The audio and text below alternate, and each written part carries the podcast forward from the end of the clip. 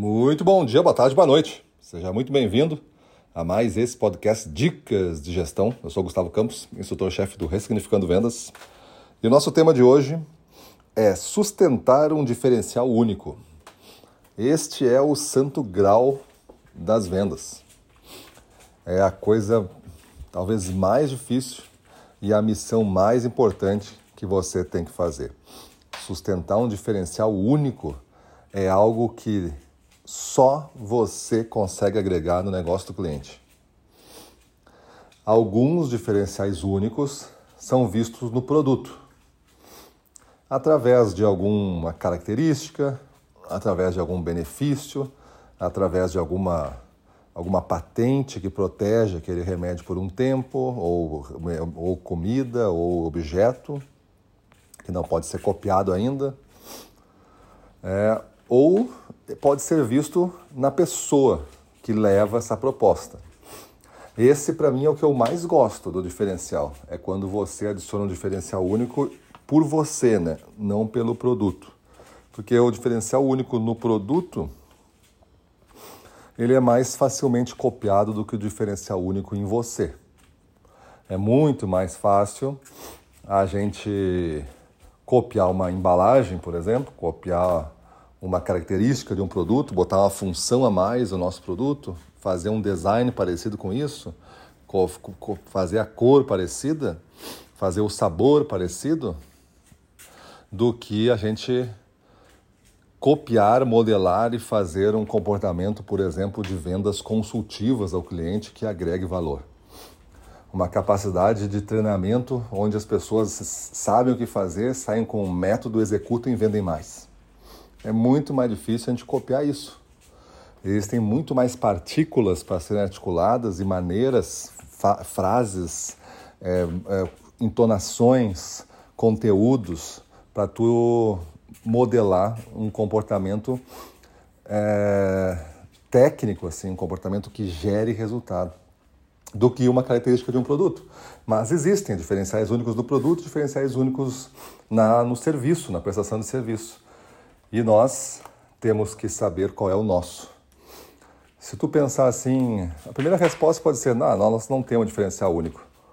Se tu pensar assim e abrir mão de desenvolver um diferencial único, ou o mais único possível, certamente você vai ser bem atacado por preço.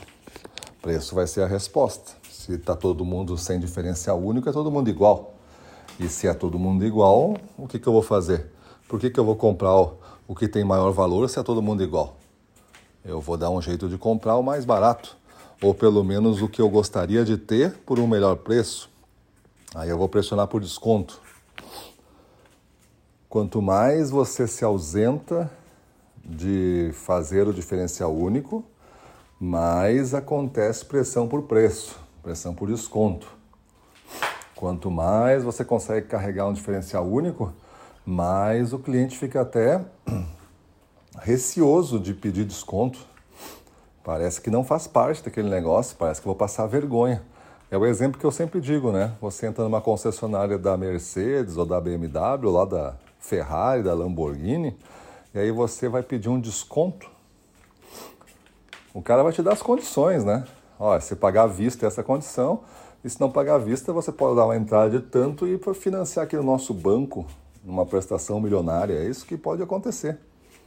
Mas não tem outra, outra função, e na maior parte das vezes eu acho que o cara tem que pagar à vista.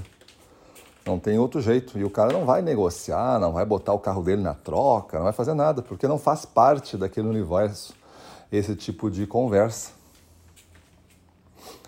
Então você tem que saber qual é o seu diferencial único, porque lá as pessoas vão e estão dispostas a pagar, sem pedir desconto, sem chorar, sem fazer essas coisas. Por quê? Porque eles entendem que aquele automóvel, com aquela marca, com aquelas características, vai agregar para ele muito mais do que a proposta de locomoção. Ele vai se sentir mais confiante, ele vai se sentir mais merecedor, ele vai se sentir mais poderoso. Vai ser uma, vai ser uma ferramenta, como se fosse um uniforme do super-herói, aquele carro para ele. Então você vê que quando você sustenta um diferencial único, não é somente fazer mais vendas também. você se sente melhor, você se sente mais poderoso. Então você deve refletir o quê? É, qual é o meu diferencial único? Eu não sei. Então você está sendo atacado por preço. Sim, estou sendo atacado por preço. Qual a missão? Desenvolver, descobrir e desenvolver um diferencial único. Às vezes basta descobrir e começar a falar e sustentar, com uma mudança de atitude mesmo do sistema de vendas. Deixar de ser passivo e vítima e começar a impor mesmo a autoridade e esse diferencial único quando você descobre que tem. O outro não, o outro você vai ter que desenvolver. Aí você vai ter que criar algum tipo de aspecto em você, pelo menos, porque se o produto não tem, você não descobriu, vai ter que ser respondido por você. Ah, essa segunda fase vai ter que ser ativada, o seu serviço vai ter que ser ativado. Aí você vai agregar esse serviço e com o tempo, muito tempo para insistir nessa proposta até que você seja reconhecido por isso. Não vai nascer em um mês, você vai ter que fazer esse esforço por bastante tempo, até que todos os clientes comecem a perceber o valor que você agrega. Mas é melhor começar hoje do que começar amanhã. Vai chegar mais perto e vai chegar mais rápido se começar hoje no diferencial único do que começar amanhã. Maravilha?